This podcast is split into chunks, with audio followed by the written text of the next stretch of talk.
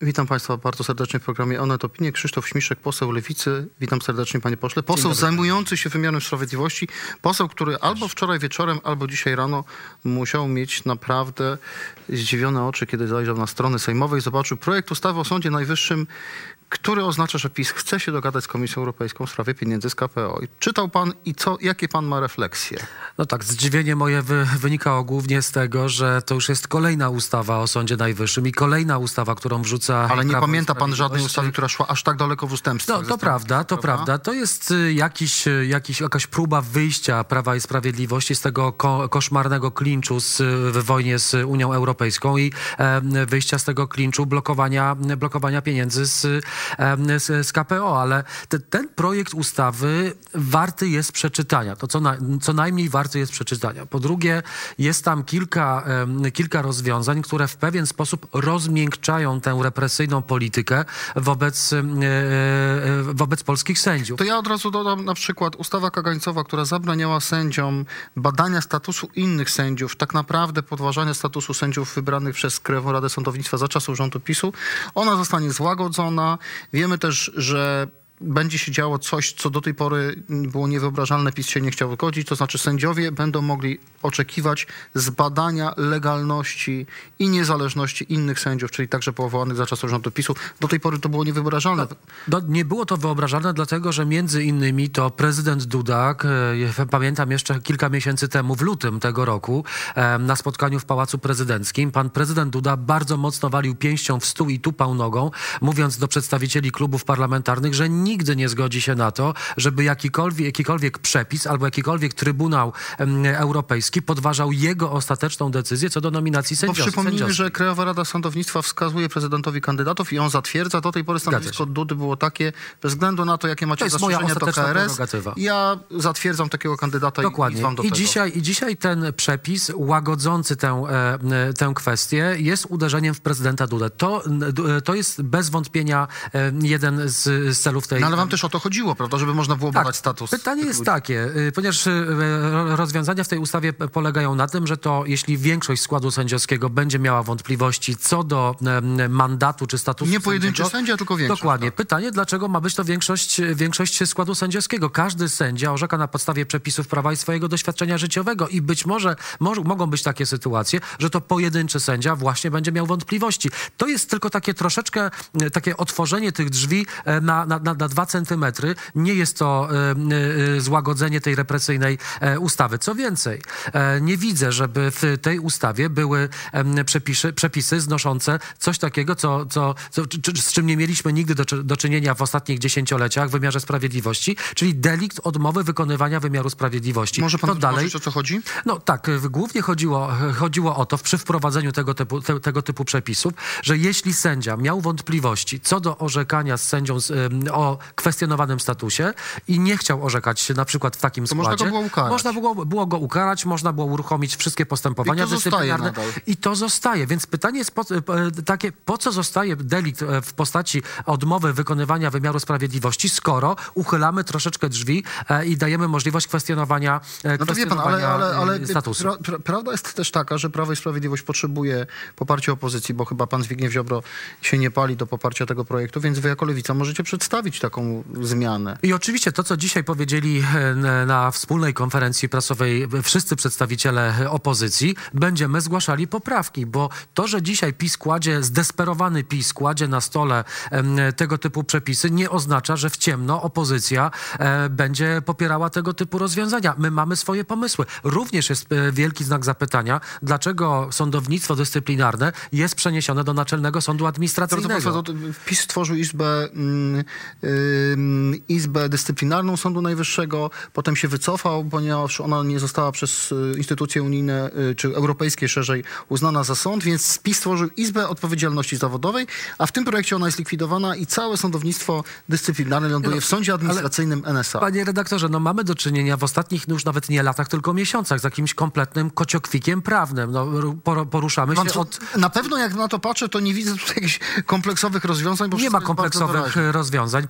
A po drugie, wielki znak zapytania, dlaczego to ma być Naczelny Sąd Administracyjny, który nigdy nie orzekał w tego typu sprawach. Y, Sąd administracyjny ma, y, czy sądy, sądownictwo administracyjne ma, ma swoje y, procedury dotyczące postępowań dyscyplinarnych. Nie rozumiem, dlaczego jest to NSA. Za chwilę Ja to będzie... wytłumaczę. No, no oczywiście, tylko To jest problem... jedyny sąd, którego nie kwestionują instytucje europejskie. No, e, idąc jeszcze troszeczkę dalej, e, można sobie zadać pytanie, dlaczego ten sąd, e, przecież w sądzie, Naczelnym Sądzie Administracyjnym także funkcjonują neosędziowie. Jedna trzecia mniej więcej. A no właśnie, więc y, jeśli Prawo i Sprawiedliwość chciałoby kompleksowo rozwiązać problem z praworządnością, to musi zacząć od źródła, od neo-KRS-u, który masowo produkuje bo- e, nielegalnych tak, sędziów. W tej chwili jest tak, że 2000 sędziów powołanych za czasów rządu PiSu będzie można zbadać ich status, tak? Czy są niezależni. Zgadza się. Ale oprócz tego mamy Krajową Radę która Sądownictwa, ciągle działa na nielegalnych fundamentach. Ciągle powołuje tych nowych sędziów. Co z nimi?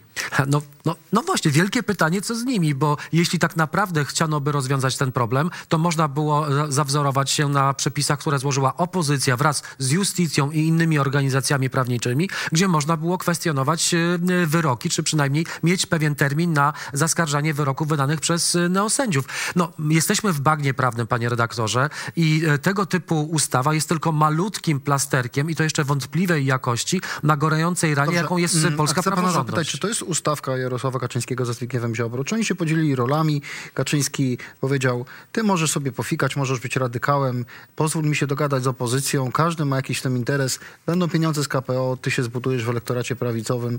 Nie sądzi pan, że to jest taka rozgrywka? Coraz mniej wierzę w to, że w, w zjednoczonej, niezjednoczonej, niezjednoczonej prawicy jest jakiś podział e, ról, precyzyjna, pre, pre, precyzyjne rozegranie, e, czy, czy przypisanie e, jakiejś roli do, do, do, do, do, tej całej, do tej całej sztuki, bo dzisiaj na przykład na spotkaniu u pani marszałek Witek, gdzie byli wszyscy przedstawiciele klubów plus premier Morawiecki, nagle pojawił się także przedstawiciel Solidarnej Polski, który powiedział panu Morawieckiemu, em, bardzo zaskoczonemu, że y, Solidarna Polska nie wyklucza poparcia tego typu przepisów. No, mówiąc kolokwialnie panu premierowi Morawieckiemu, a wiem to z, z, z pierwszego źródła, opadła szczęka na podłogę, dlatego że nie spodziewał się, że znajdzie znowu przyjaciela w, w swoim gronie. Raczej e, cała ta, całe to spotkanie dzisiejsze było e, pewnie takim straszakiem na, na, na ziobrę. E, Premier Morawiecki chciał pokazać, jeśli nie wy, to ja z opozycją. No a tutaj No dobrze, ale czy okazuje się, opozycja, że- y, czy, czy opozycja lewicowa, wyście już raz w zeszłym roku poparli takie wstępne Razem z Hołownią i z PSL-em. umożliwiające stworzenie Kraj- Krajowego Planu Odbudowy. Czy wy jesteście, bazując na tym projekcie, do którego ma pan zastrzeżenie, jesteście w stanie go poprzeć? Dzisiaj nie mogę odpowiedzieć panu na to, na to pytanie. Ale czy Mamy... to jest dobry, czy to słuszny kierunek? Znaczy, to jest jakiś krok. To jest jakiś krok. Jeden z dziesięciu tysięcy kroków, które polski rząd musi wykonać, żeby móc powiedzieć, że polska praworządność jest y, y, wreszcie naprawiona. Bo, panie redaktorze, to nie jest tylko kwestia KPO. Przecież mamy postępowania w, z- w ramach artykułu 7. Mamy inne postępowania wszczęte przez Komisję Europejską dotyczącą polskiego sądownictwa. Więc to nie jest tak, że przyjęcie tej ustawy rozwiąże Ale wie pan o co chodzi? No, problemy. Przyjęcie tej ustawy ma konkretny wymiar finansowy, który się liczy w miliardach e, euro dostępnych przez Zgadza się, do tego Lewica nie ma problemu, w, ponieważ Lewica, PSL i Hołownia głosowaliśmy, klub Hołowni, głosowaliśmy za tymi pieniędzmi, więc to my dzisiaj mamy moralne prawo mówić, że ta ustawa nie jest e, najszczęśliwsza, że ta ustawa nie jest perfekcyjna i bez naszych poprawek e, tego typu ustawa, no, no nie wyobrażam sobie tak w ciemno popierania ta- takiej ustawy. Apeluję do niektórych członków naszego obozu politycznego, to pewnie Solidarna Polska, ale szczególnie do opozycji. Przejdźmy przez tę ustawę wspólnie i szybko. Dziś dobrze ujął to uczestnik porannego spotkania, o którym pan wspominał. Te środki doprowadzą do obniżenia inflacji prze- poprzez wzmocnienie złotówki. To premier Morawiecki, który mówi, rzucamy to na stół, głosujcie i lecimy dalej. Y, To bardzo ciekawe słowa, bo jeszcze kilka godzin temu, wczoraj wieczorem, późnym wieczorem, kiedy premier Morawiecki połykał swój język i bronił Zbigniewa Ziobrę, Przed mówił, wotum nieufności. Dokładnie. Mówił, e, mówił o tym, że jesteśmy zdrajcami. Sam Zbigniew Ziobro mówił, że wycieraliśmy... Tak, wyciera, wycieramy kolana na, na brukselskich y, dywanach. Dzisiaj e, poszukuje e, pomocy. Ta ustawa y, musi być przepracowana jeszcze w komisjach. Ta ustawa musi zawierać nasze poprawki, żebyśmy mogli em, mówić o tym, że, em, że można ewentualnie e, poprzeć lub wstrzymać się nad, y, nad głosowaniem. Dzisiaj premier Morawiecki mówi, załatwmy to szybko, przed świętami, zagłosujcie bez poprawek. Nie jest takie, to nie jest taka prosta sprawa w kontekście tego, co nabroił prawo, nabroiło Prawo i Sprawiedliwość y, w ciągu ostatnich siedmiu lat. A proszę powiedzieć, jaki y, może być kalendarz? Bo nawet jeżeli wy będziecie spowalniać ten kalendarz, no to y, on się jakoś rysuje. Jaka to jest perspektywa przyjęcia tej ustawy przez Sejm? Z poprawkami czy bez poprawek, no ale mniej więcej czasowo. Taki kalendarz przedstawia się dosyć, znaczy ten kalendarz przedstawia się bardzo, bardzo krótko, dlatego że pewnie jutro będzie pierwsze czytanie na posiedzeniu plenarnym e, Sejmu. W piątek będzie Komisja Sprawiedliwości, w poniedziałek prawdopodobnie będzie druga Komisja Sprawiedliwości, we wtorek będzie drugie czytanie i natychmiastowe przejście do trzeciego czytania. Czyli Prawo i Sprawiedliwość Czyli prawdopodobnie zorganizuje przyjęta, tak? Jednodniowe posiedzenie y, Sejmu, nadzwyczajne, e, w trybie, w trybie pilnym i ta ustawa być może przejdzie. No pytanie jest takie, czy tak, się, tak spiesząc się z tą ustawą, Prawo i Sprawiedliwość tak naprawdę nie strzela sobie samemu w stopę. W jakim sensie? No w takim sensie, że ta ustawa jest y, niedoskonała. Ta ust- znaczy, o niedoskonałości to, to jest za duże słowo. Ta ustawa jest naprawdę słaba i dzisiaj e, trzeba będzie ją naprawdę uzupełnić czy, czy, czy wyposażyć w takie poprawki, które realnie, przynajmniej w tym pierwszym kroku, dadzą e, tę możliwość Komisji Europejskiej do wypłaty tych pieniędzy. A proszę powiedzieć, y, gdyby to było tak, że albo taki kształt, jaki jest dzisiaj, albo y, że, nie, nie, że PiS nie jest gotowy przyjąć jakikolwiek poprawek, tylko wrzuca tę ustawę i mówi głosujcie na tak, bo mówi uzgodniliśmy to z Komisją Europejską. Przejdźmy przez to jak najszybciej. Nie, to, to, nie jest, to nie jest takie proste. To nie jest takie proste, że PiS sobie coś wymarzył, a opozycja ma schować głowę w No ale piasek słysz, i... e, czytałem panu premiera. Premier mówi, No tak, ale ja słyszałem inne słowa. Słyszałem o tym, co pan premier Morawiecki mówił, e, mówił o opozycji i o naszych pomysłach na naprawę e, praworządności przez ostatnie lata. Więc jeśli pan premier Morawiecki ma marzenie o tym, że opozycja będzie posłusznie głosowała tak, jak on sobie wymarzył, bo brakuje pieniędzy w budżecie, bo potrzeba e, sprowadzenia pieniędzy z Unii Europejskiej, to się może zawieść. ale co się stało pańskim zdaniem? Ocena pańska polityczna. Jeżeli Jarosław Kaczyński w tym objeździe, który kontynuuje po Polsce, no, konsekwentnie jeszcze do wiem, października, listopada, początku grudnia mówił non possumus, żadnych ustępstw. Nie będziemy więcej próbować z Komisją Europejską się dogadać. Ten projekt prezydenta, który był, który został No tak. zakwestionowany przez Komisję Europejską jako otwierający e, możliwość e, przekazania pieniędzy z KPO, to była ostatnia próba, więcej nie będziemy ustępować. Co takiego się stało? A, to, to jest oczywiście za- zagrywka na potrzeby krajowe. Robienie z Komisji Europejskiej wroga, obsobaczanie tej Komisji Europejskiej, mówienie, że wszyscy pójdziemy pod niemiecki but, ale w tym samym czasie, chyba już do Jarosława Kaczyńskiego także to dotarło, że w budżecie nie ma pieniędzy, że w budżecie jest wielka, ziejąca dziura i pieniądze z KPO po prostu te, te, te, tę dziurę Czyli e, mamy, załatają. czy, czyli to nie jest tak, że PiS szczerze dojrzał do korekty Oczywiście, że nie. reformy PiS, panie redaktorze, jestem przekonany, znając PiS już od siedmiu lat w kontekście praworządności i wymiaru sprawiedliwości, tylko minu, minutę po tym, jak pieniądze, pierwsze pieniądze spłyną do, do, do budżetu państwa,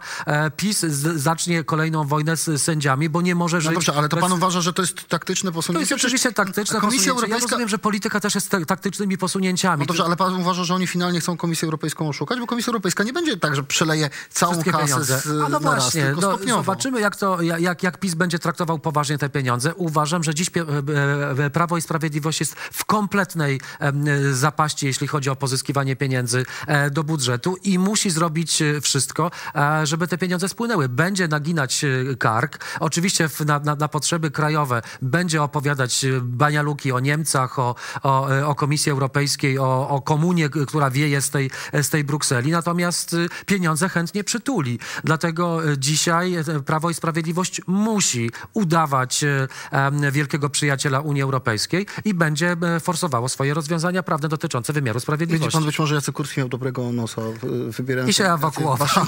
tak. Panie pośle, chcę zapytać pana o konkretny wymiar orzeczenia Sądu Najwyższego.